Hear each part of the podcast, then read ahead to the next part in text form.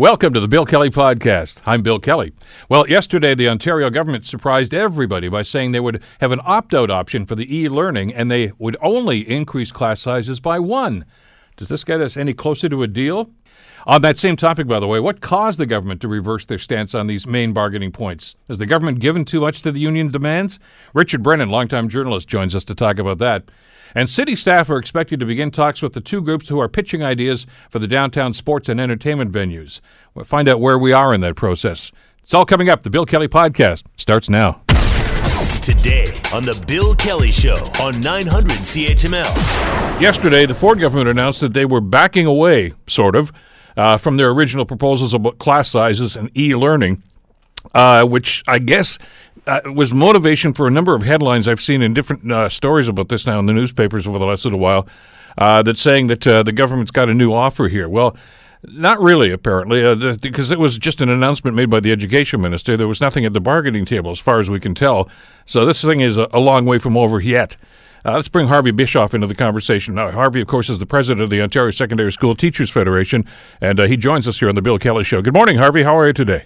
Good morning. Uh, okay, thanks. Good. Let's uh, let me give you your assessment on this. I, am having a discussion with some friends of mine last night about this, and they said, "Well, you know, it looks like the government's caved in. This is over." I, I don't think so. We got a way to go here, don't we?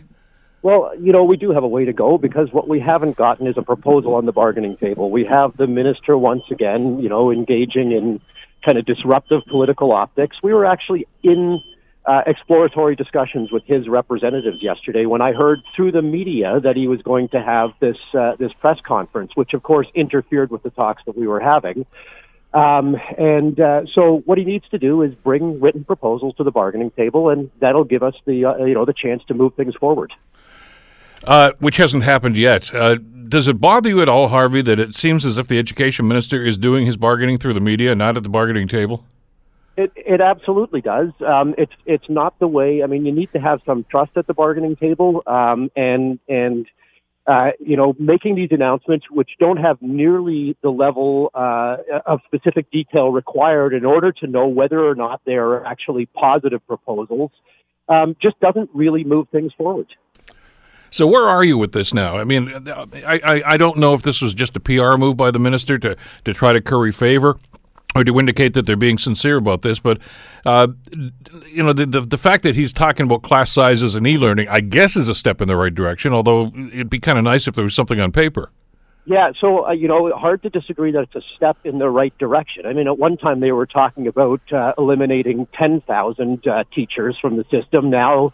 Uh, they've reduced that to something just, you know, well over a thousand, um, and uh, they uh, you know, they're still talking about the erosion of uh, the number of education workers in the system, uh, not rehiring those people who work face to face with high need students this year. That's still uh, that's still highly problematic. But you know, most importantly, what I think this was was a minister trying to change the channel on the fact that for months and months he claimed that he was representing the interest of parents. And that turned out to be blatantly, flagrantly untrue when the uh, consultation results got released against the government's wishes. They tried to block that release yet again. Um, when what it showed is while he was saying that he was doing what parents wanted, he was doing the exact opposite. Well, and we've seen that act before. Of course, they did that with the sex ed consultation that they did too, and uh, and, and, of course they just brushed off the results of that and said, well, you know, they, they somebody had their finger on the scale. Uh, this this is the this is the voice of the people. I mean, that's that's what they heard, and they didn't like what the, the, the message that they got from these people, so they just want to kind of shove it under a, a bottom drawer someplace. They spent a million dollars on these consultations and then hid them. Uh, and the only reason they came out was because uh, a chair of the, the board ordered their uh, their release to this labor board hearing. Um, you know, the government that claims transparency while hiding what parents have told them uh, is clearly you know, behaving in a hypocritical fashion. These are not people who you want to rely on to defend the quality of your child's education.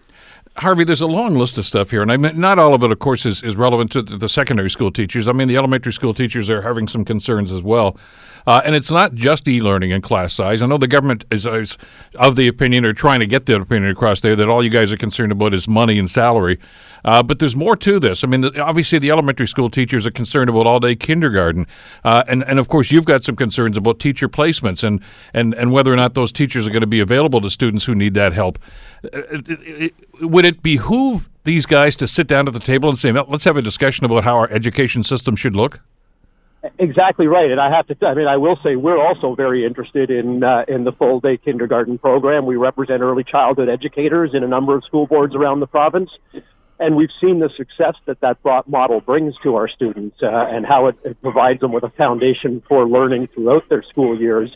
But yes, sit down at a bargaining table with us um, and let's have a discussion. I mean, is you know, as I said, 23 uh, is not as bad an average class size as 28 was. Um, but is that better for students or is it not as good for students? Why don't we have that kind of discussion about quality of education? Uh, and that would be most helpful in this uh, circumstance. Well, and again, to go back to your idea about the all day kindergarten, I mean, it's been done here in the province for the last little while. It's been proved to be an effective tool, uh, yet they won't make a long term commitment to it. On the other side of the ledger, of course, they're looking at things like mandatory e learning and increasing class sizes. Uh, and there is no track record anywhere where these things are an effective way to, to create a better school system. It just it's there's a a, a bit of a, a, disconnect here with what they they seem to be putting on the table, what they what they envision, and maybe that's the wrong word for these guys uh, to, for our education system to be. Yeah, no, I mean absolutely the opposite. All the evidence says that the things that they are pursuing uh, are, are lead to lower quality of education We've got one of the best education systems in the world. Um, we do particularly well at shrinking the gaps between kids from different ends of the social economic spectrum. Kids who are come, you know, who are new Canadians versus kids whose families have been here for generations. Uh, and we've shrunk those those gaps, and, and that's something that you know we can take a lot of pride in. And the the proposals that they're making would simply widen those gaps again. How is that good for the province? How is that good for those kids? Uh, how is it good for the economy that those kids are going to graduate into? I mean, clearly this is all a short-sighted fiscal exercise, and it's it's most unfortunate. Well, it's all about the bottom line, and, and I guess we could have seen this coming because that seemed to be the, the Ford mantra uh, during the campaign, and certainly after he, he won the election a couple of years ago. Now he's just concerned about lowering that bottom line, eliminating costs wherever he can. He's doing it to education, he's doing it to healthcare. Uh, and they do consultation. I guess that's the greatest thing about this, Harvey. Every time they do a consult on this and they get public feedback, uh, the public is telling them that's not what we want, yet they, they seem oblivious to that message. Absolutely true. And the bottom line that they're pursuing is so short sighted because if the graduation rate falls, um, that's fewer students who are prepared to move into post secondary or to take on a skilled trades apprenticeship and and uh, you know be active contributors to Ontario's economy. Um, as graduation rates fall, um, hospitals, hospitalization uh, costs go up, uh, criminal justice costs go up, um, welfare payment costs go up. So it's it's you know a penny wise pound foolish approach. Well, and uh, you know, to the next level beyond you guys too. Once you get to post-secondary education, uh, again, they just don't seem to get it. You know, he he made a big deal of the fact that he was going to lower tuition, which is a de facto reduction in, in money going into these post-secondary institutions, and there's going to be fewer people allowed into the institutions, accepted into programs. There's going to, we're told now, fewer programs that may be available to some of these students for post-secondary education now too.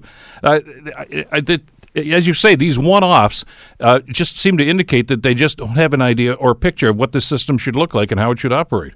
Absolutely. And this is a province that, that competes in the world on the basis of our high quality graduates. People are, you know, prepared to move to work in uh, things like the tech sector, in which Ontario is heavily invested. Uh, heaven knows Ontario needs skilled tradespeople uh, desperately, uh, and the things that they're pursuing go in the exact wrong direction there's so many wonderful things that have happened, and, and I know that you guys are aware of this in, the, in as teachers because you've seen the influx of, of, of new ideas and innovation here in, in Hamilton and KW and Toronto th- through this whole area right now. And you're right, we are becoming a well-known tech hub, not just in Ontario, but I mean right around the world. Uh, Harvey, if we don't educate and we don't train people to, t- to take these jobs that are going to come up here, uh, they're going to go someplace else. And you know, we don't want to go back to that system, do we? Where where we graduate uh, fewer people, and the ones that really do graduate are going to have to go someplace else to use their expertise. Absolutely, you know, and competing on the basis of being the cheapest uh, jurisdiction is not is just not a productive way to go. It doesn't support a robust middle class, which I believe we want. Uh, in this province. Uh, it, it just uh, it leads to greater inequity and inequality in society. Uh, so, you know, I mean, the publicly funded education system is one of the great equalizers, one of the great democratizers uh, that we have in this province, and we shouldn't allow it to be uh, eroded. Well, it's actually one of the assets that have, have been a magnet for the new innovation and, and the new investment that we've seen here in Ontario in the last four or five years. And the federal government, I think, recognized that when they were here about a month ago, a couple of months ago now, uh, with a huge cash infusion. And they talked about our education system and our education institutions. And they're talking about elementary, secondary, and post secondary uh, as a feeder for these new innovations and these new industries. Uh, it sounds to me as if the government here, uh, in their interest and their obsession with the bottom line right now, is choking that system now. That that's exactly right, and, and describing it as an asset is is uh, you know right on point. That's what it is. Uh, and you shouldn't allow the quality of that asset to be uh, to be diminished. Where do you go from here? Uh, yeah, there have been some discussions, as you said, Harvey. Uh, I don't know how substantive they've been. Obviously, uh, it's, it's still a very frustrating exercise here. Uh, it seems as if what you've been doing seems to be resonating, certainly with the public. You've still got public support uh, for your stand on this and, and for the other unions that are involved in this as well. but the status quo can't go on forever. There's got to be a breakthrough at some point. Uh, yeah, and so as soon as the government signals to us that they're prepared to return to the table with a with a flexible uh, negotiating position, we will go back and we'll try to uh, conclude a deal finally, uh, and one that supports uh, our students, uh, edu- you know, the quality of education for our students, their learning environments. So you're waiting for them. As far as you're concerned, the ball's in their court right now. We're in the hands of the mediator, and we'll return on her invitation. Yeah. Now, some of the other unions have said that uh, that if these two issues were addressed, uh, that may be enough for them to call off some of the job actions that have gone on. What's what's your p- union's position on that? I'm going to have to wrap up with this, Bill. I uh, just have got another interview on sure. the way, but I will say that if this government commits to uh, restoring last year's staffing levels, um, education workers and teachers, we will call off our strike. Harvey, I know you got to run. Busy day today. Thanks so much. We'll stay in touch. Yeah, my pleasure. Thanks, Bill. Harvey Bischoff, of course, president of the Ontario Secondary School Teachers Federation. Just just to add some clarity to this, because uh, the initial reaction a lot of people had was, well, okay, this is a breakthrough, and it looks as if the you know now it's up to the unions. Well, it's not an offer. There's nothing concrete here. Something that the uh, the minister says at a podium is not the same as putting a, an offer down on the table and saying, "Are you guys okay with this?"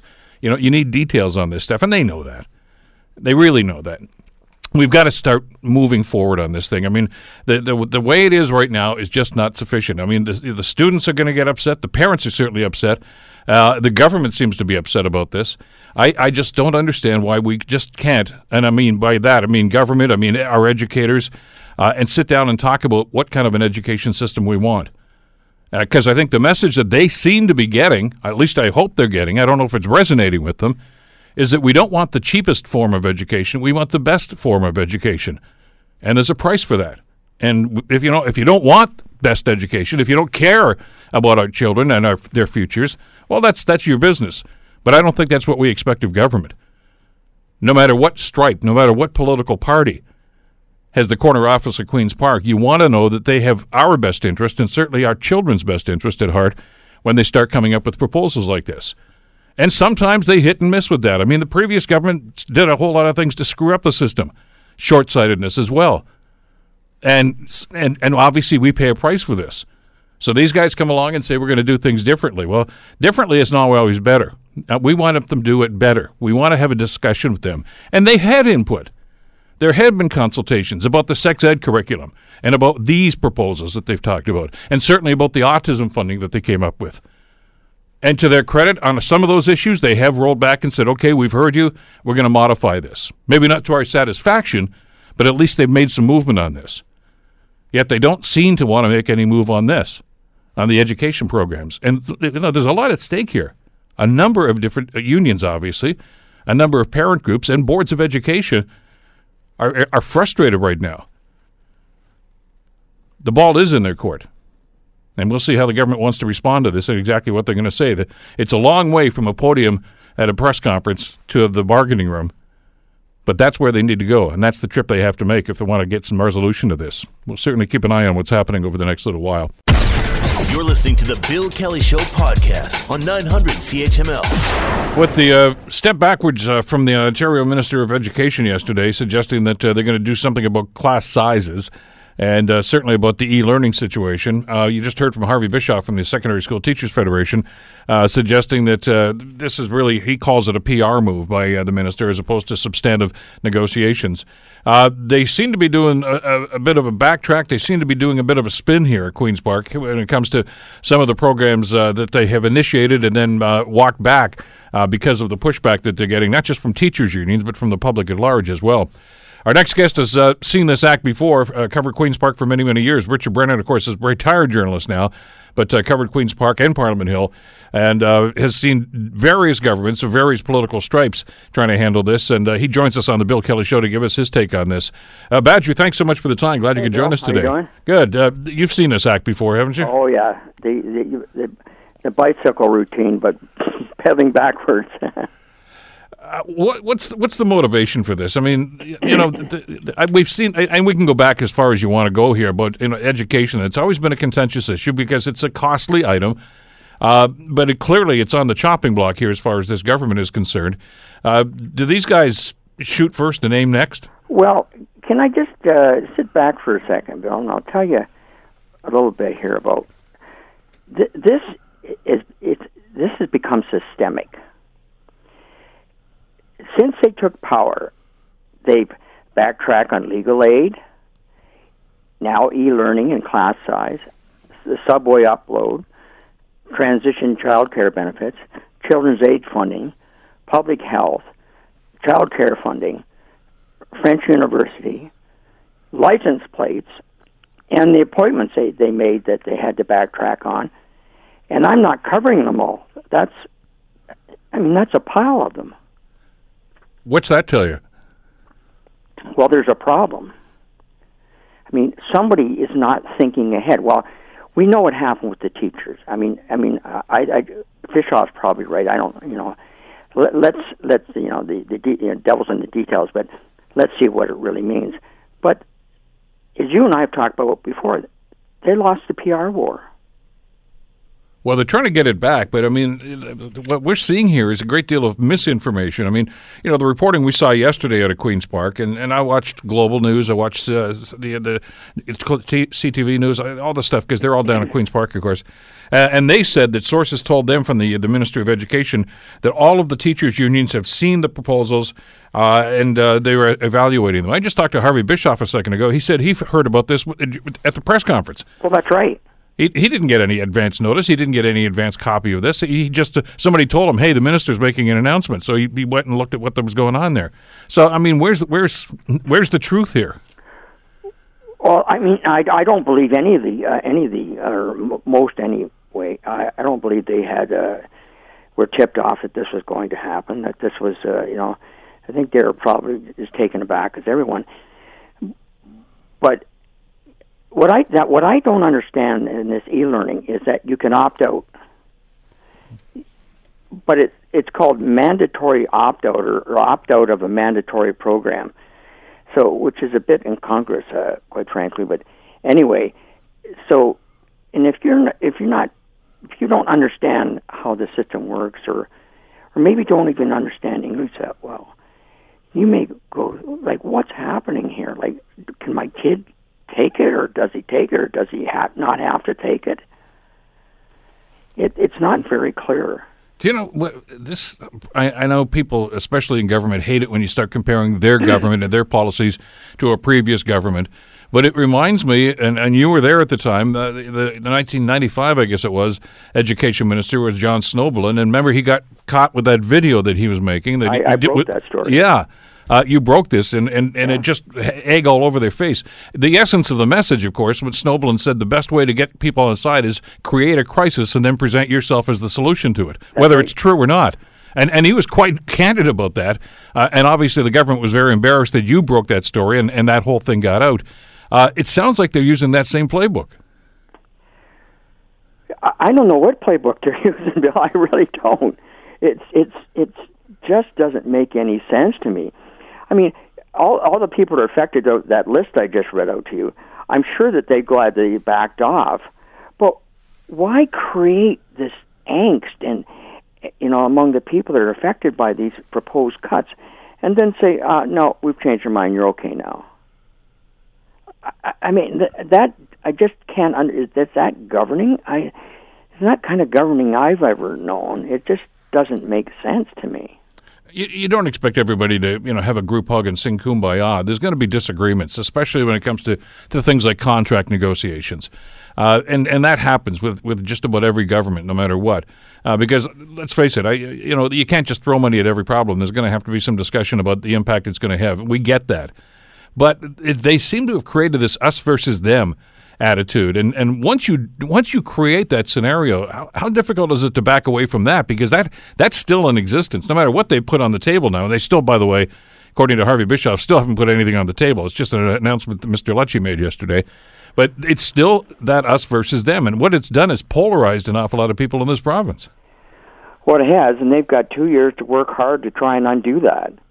Now, how they're going to go about that is uh, remains to be seen but you're right. They've they've created this us versus them, and, and and that's that's not good. You want you want to be seen as a competent uh, in this province, at least middle of the road government that will you know provide programs at a cost, but try to save money where they can. And, and try not, you know to balance the books or try to aim towards that. That's what people want in this province. They just want you to mind the store. They don't want all this turmoil. And this is turmoil, unnecessary turmoil. Like they've created this for no particular reason. I know they wanted to cut back on, on spending. That's fine. Cut back on spending. Tell the tell the organ, know, various organizations that you're going to cut back to a certain degree, but don't don't come out and say you know with a scythe and say we're going to slash everything. It doesn't matter what it is without really looking at the impact of those cuts. And I think that's where the that's hmm. sort of the bottom line is, is I don't think they sat back and looked at the impact and how it was going to affect the, the various organizations and, and people. Do and that's what we're talking about. We're talking about people here, and that's what they should have done before they decided to, you know, to go, go take the path that they did. They should really have looked done a lot more homework, as I think. Since baseball training camp, and I'm a huge baseball fan, is is underway. I'll use a baseball metaphor here too. The, the late great Casey Stengel, who played for the Yankees, he was one of the first. He was the first manager for the Mets, and they were just awful. And after you know, guys were booting the ball all over the field and striking out, uh, he was known to the famous quote was, "Doesn't anybody on this team know how to play this game?" Uh, you could ask that question to Queens Park right now. I mean, there's some smart people in this administration. Oh, uh, really? I mean, don't get me wrong. I mean, I'm not painting a, a wide brush here. I, I'm, I'm saying there are really very competent people in, in this government, but it doesn't. It's it's it's, it's like you, you hired all the best architects in the world to build a McDonald's, and, and and I don't get it. I don't understand why things aren't meshing. Well, with as you know from all the years you've covered uh, Queens Park, uh, there's cause and effect for everything that you do. Uh, you know, there's uh, you expect change when there's a government change. You know that's going to happen because everybody has different philosophies. We understand that. But th- this idea that they seem to have been uh, riding right now is that the education system in this province is broken. It was not true to begin with. Uh, but right off the bat, they, there they are creating a crisis situation. Uh, and now they're they're implementing programs. And, and if you look at and you touched on some of them at the beginning of our conversation, uh, their quote unquote reforms, which they I try to carry over as improvements, have consequences. I mean, you know, the premier made a big deal about the fact that I'm lowering tuition rates for universities and, and secondary, post secondary. Uh, you know, I guess he was, thought that was going to befriend him to all the students. But as a result, that uh, you know, we know, of course, uh, because you guys and, and, Rob Benzie and the people that cover Queens Park on a regular basis uh, know that look at that tuition money is one of the major sources of funding for universities and colleges, and if you reduce that, they're going to have to reduce programs, which, which is going to make it more difficult for kids to get into those post-secondary educations. I mean, do they not think this stuff through? Well, let's just take this one. This is one that struck me as so odd that I I still can't quite believe it when when they took a, uh, didn't make it mandatory for kids to pay that fee Yeah. that at universities that you know runs the newspaper and and provides programs and that. And I thought, why would you, why would you do that? Like, what sense does that make to create that kind of turmoil? And you know, something that kids have had forever at university, the newspaper and different clubs and stuff like that, and just say, well, not anymore. Kids don't have to pay into that, so that's it. Like, why? Well, to what end? I, I don't know. I, I, we asked that at the time, and by the way, when they that's also a reduction in student services, which could be mental health services, it could be Oh, uh, absolutely. transit. I mean, there's a number of different things that that make that experience, that post secondary experience, a lot easier because d- transitioning into that is pretty difficult, especially for students that are from out of town. Uh, and now he's essentially said you don't have to pay that. Well, that means the, the university or whatever it is is not going to be able to offer those programs anymore. Yep, that's it. What's the cost of that? But again, why?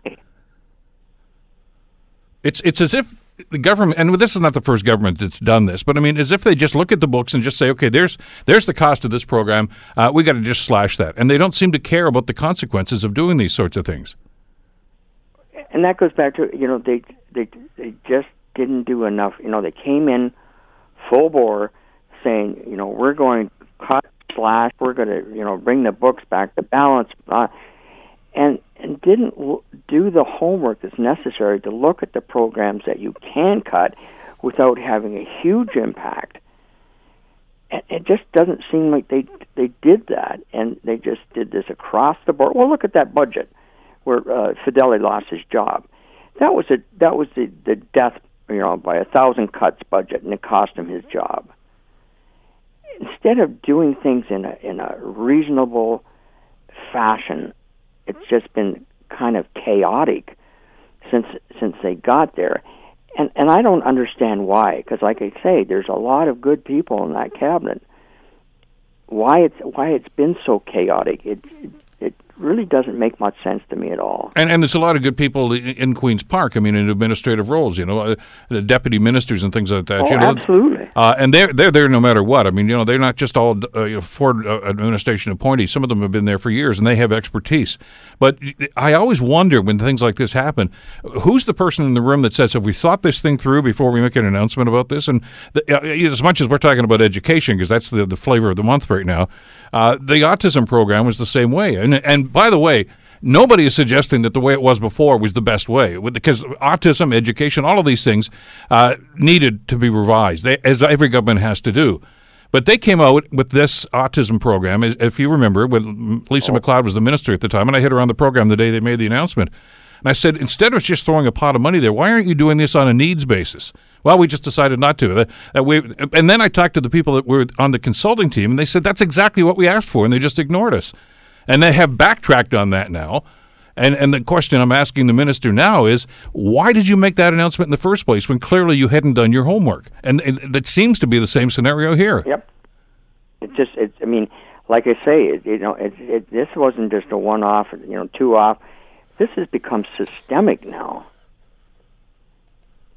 And the the government has to, you know, uh, Doug Ford and his cabinet have to step up to the plate and show people that they can run this province and do it in a professional fashion with without all this noise. How do you how do you get that back that back that public support back? Uh, because it is reflecting now, we know that. Of course, you know the public opinion polls that are doing have been doing on a pretty consistent basis uh, since the last election. Have the uh, the, the Ford government, uh, I guess, in public opinion polls, what is it down around twenty one percent, something like that? Well, I just saw one recently. It was close. It was there was closer than that, but uh, you know these mid-term polls I don't give a, a lot of uh, respect to. But it, but your point is taken.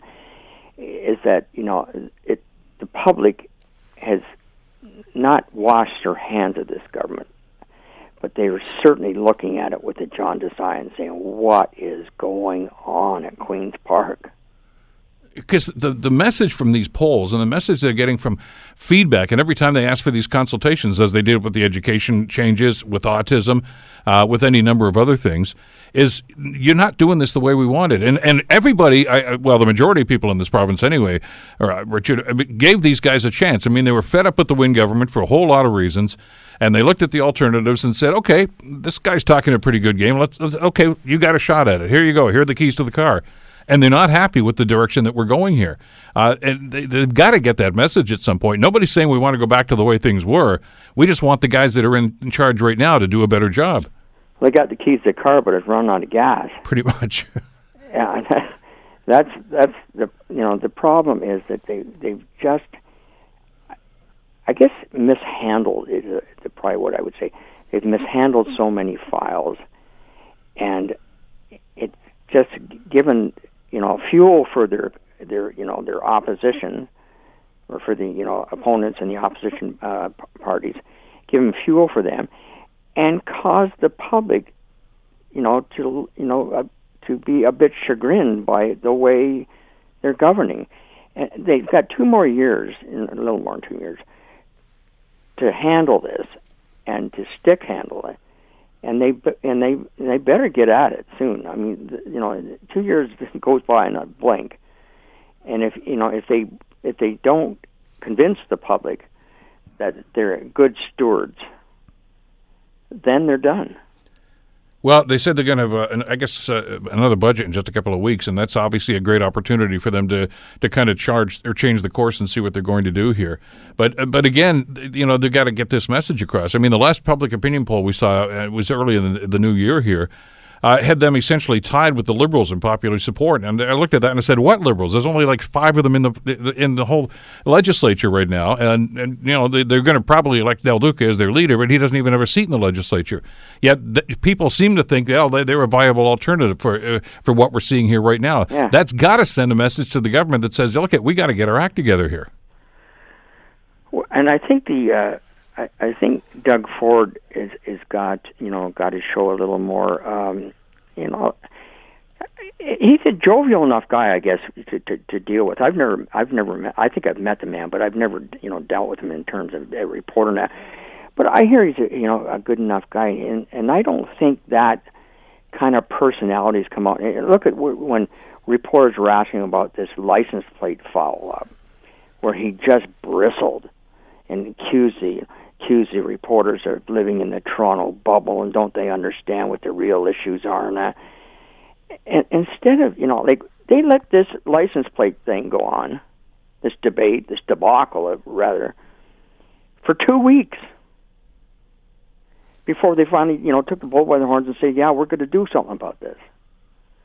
I mean, any public relations guy will tell you, you you, you don't do that. You don't let somebody think something like that last more than 24 hours. And all it would have taken is, yeah, yeah, we screwed up on that one, all right, but don't worry, we're going to fix it. And yeah, it, know, it becomes a one day story then. You know, 3M's going to fix it or whoever's going to pay for this, but it's going to get fixed. You're right. You, you're, you're right. We've talked to people, we've talked to police officers, we've talked to people you know, in the roads and say, those plates, are something wrong with them. And I'll tell you, we're going to get them fixed. But no, they went for days defending it and said there's nothing wrong with the license plate. I'm only using that as an example of this bullheadedness that seems to grip this government at, at times, and they say, "We're, you know, this is this is what it's going to be. This this is this is your this is your the dinner you're getting, and you're not getting anything else."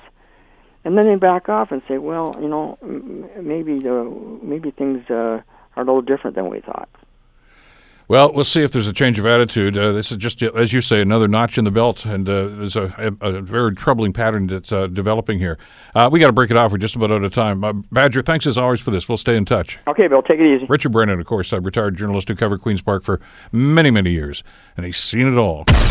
You're listening to the Bill Kelly Show podcast on 900 CHML. There has been a great deal of discussion at City Council over the last couple of years about uh, the what they call the entertainment precinct downtown. That essentially are the three city-owned entertainment facilities: the arena, uh, the concert hall, and of course the convention center. About what was going to happen. And uh, it was just a few weeks ago that there were two main presentations that were made to City Council about uh, proposals for this. One was the Vrancor group, of course, uh, and the other, of course, was a group that uh, involved Peter Mercanti and a number of other folks, uh, Urban Precinct. Uh, with different proposals, but variations on the same theme of, of, of taking over operation and, and maybe even refurbishing, if not replacing, some of those facilities. Well, where are we on this? Uh, I, I, the mood I'm getting here from an awful lot of people in this community is they want this to happen yesterday. And uh, council, of course, as they are known to do, uh, seem to be dragging their heels. And uh, notwithstanding the fact that we're told uh, that at that meeting there was a recommendation from the city staff to actually uh, sign a memorandum of understanding with one of those groups, it didn't happen because council wasn't ready to do that. So we want this thing to get done. So I want to find out and to get an update on what's happening. Mario Frankovich, of course, is a project advisor with the Vrancor Group and uh, actually gave us a, a, little insight into the presentation a couple of days before they made it to City Council. And I wanted to bring him back in to give us an explanation as to where we are in this process. Uh, Mario, thanks for joining us, by the way. Great to have you on the show again. My pleasure, Bill, and good morning to you. Great to be back. It's great to have you back here. Uh, I'm anxious. I'm, I'm overly anxious about this because we've had this discussion for years and years and years. Uh, it looks as if council's got some information in front of them. Uh, you, I, I, thought, as the reporting was on this, that, that staff were actually recommending that council sign a memorandum of understanding with the Vrancor Group uh, to move forward on this process. It didn't happen. What, what's what's this do to your proposal at this stage, Mario? Uh, there's really no no effect. I, I think first off, I would like to say that we're very pleased and, and privileged, uh, uh, honored, whatever adjective you'd like, to be invited into the 120 day uh, confidential negotiation period. So uh, we think that's a good thing. We think that uh, the negotiation process, which is really built off of the term sheet that we submitted, uh, is uh, a professional process. I think staff, uh, I can only say good things about uh, city staff. Uh, we have some really good city staff. I, I really want to stress that. Uh, they're going through it in a professional process, and we're just we're happy to be part of the process and are looking forward to to an outcome and we'll see what happens in in the next, uh, let's say, I guess maybe we were down to 100 days now. Well, let me ask you about that that decision and, and where you are as a result of this. I mean, uh, the the, uh, the, proposal that you explained to us on, on our program a couple of weeks ago, and the one that you uh, subsequently, of course, presented to City Council, uh, was pretty detailed and pretty exhaustive. And, and my understanding is even some of the nuts and bolts about the finances that uh, that you w- could not express to us at that time, you did to City Council, and staff are aware of this as well. So I, I, guess my question that I can't seem to get an answer from anybody on city council about Mario is, what are they asking of you now that you didn't already give them? Well, I think first I have to identify that this is a confidential process. Yeah. Uh, and confidential in the fact that these things are normal to be confidential. Uh, negotiations often go in many twists and turns as you try to figure out where the the mutual landing place is.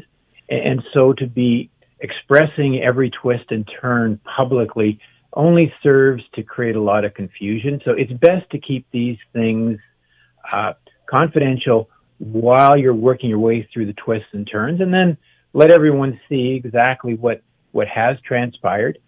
So, you know, we've identified uh, very publicly that we'd like to invest uh, would like to invest some $200 million into the core of its uh, own money uh, to end the subsidies, uh, as we understand that that's a very important priority for the city.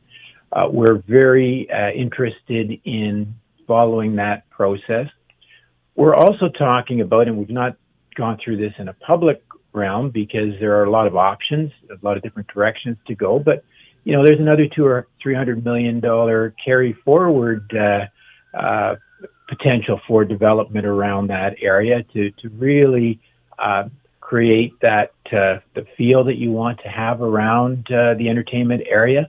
So with so many variables, it's only fair that uh, we have a process and that we're not rushed in the process, but at the same time that the process is finite and that we have goals to say we're going to get this figured out one way or the other.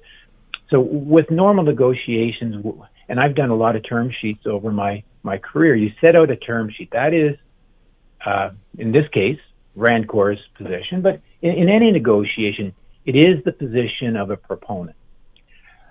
That stays static as an opening position, waiting for a written response uh, or, or something that's similar to a written response so that we understand the other side's priorities. And from there, you look to meet in the middle, and it really is a process. And as much as we want to get shovels into the ground by July in order to, to get this thing moving forward, to, to have a, a, a completely refurbished, reinvented arena for uh, you know August, September of 2021, uh, which is great for for uh, for us, great for hopefully the Bulldogs if they choose to stay, uh, great for Hamilton in that uh, the capital expenditures and the subsidies are no longer an issue for the city. Uh, we we we are treating this as time is of the essence, but you can't rush through these things and not do them right. So we respect that process. And I understand that, and that's why I'm glad you were able to join us today. Because I, I, I, you've done so many of these things over the years. I mean, you could probably do them with your eyes closed now. Uh, well, I wouldn't go that uh, far. And, but, but you, thankfully for everybody, you don't. Okay, but but it's it's a process, and I understand that totally. But as you and I have talked about in the past, Mario, things change uh, and can change pretty significantly in a pretty short period of time uh, when it comes to economics. You know, there can be economic downturns, there can be all sorts of things that can have an impact. It just seems as if when you guys came along, and I mean Vrancor, and even, frankly, the other group too, of course, uh, Urban Precinct, uh, the time seemed to be right uh, economically and everything else. And I just see that uh, the Bank of Canada just lowered interest rates, so that's good news too. But we keep hearing that there could be an economic downturn on the horizon, maybe even another recession uh, like we had in 08 and 09. Those sorts of things, I'm not, not washing them on anybody, but I mean, those can have a significant impact on who and who is not going to invest in this community. And the longer we wait, uh, you're, you're kind of tempting fate sometimes, aren't you? Very good point, uh, Bill. I, I mean, uh, anything can happen, and as things unfold, you have to assess them. Yeah, there's no no question of that.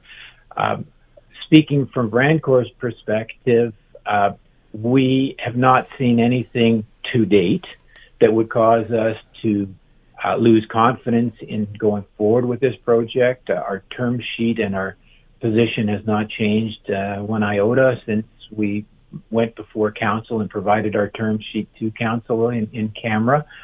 Uh, but uh, you're right. Uh, six months from now, what's happening with the coronavirus? Uh, what's happening with the economy? Are we in a recession? These will be uh, bridges that we cross over time.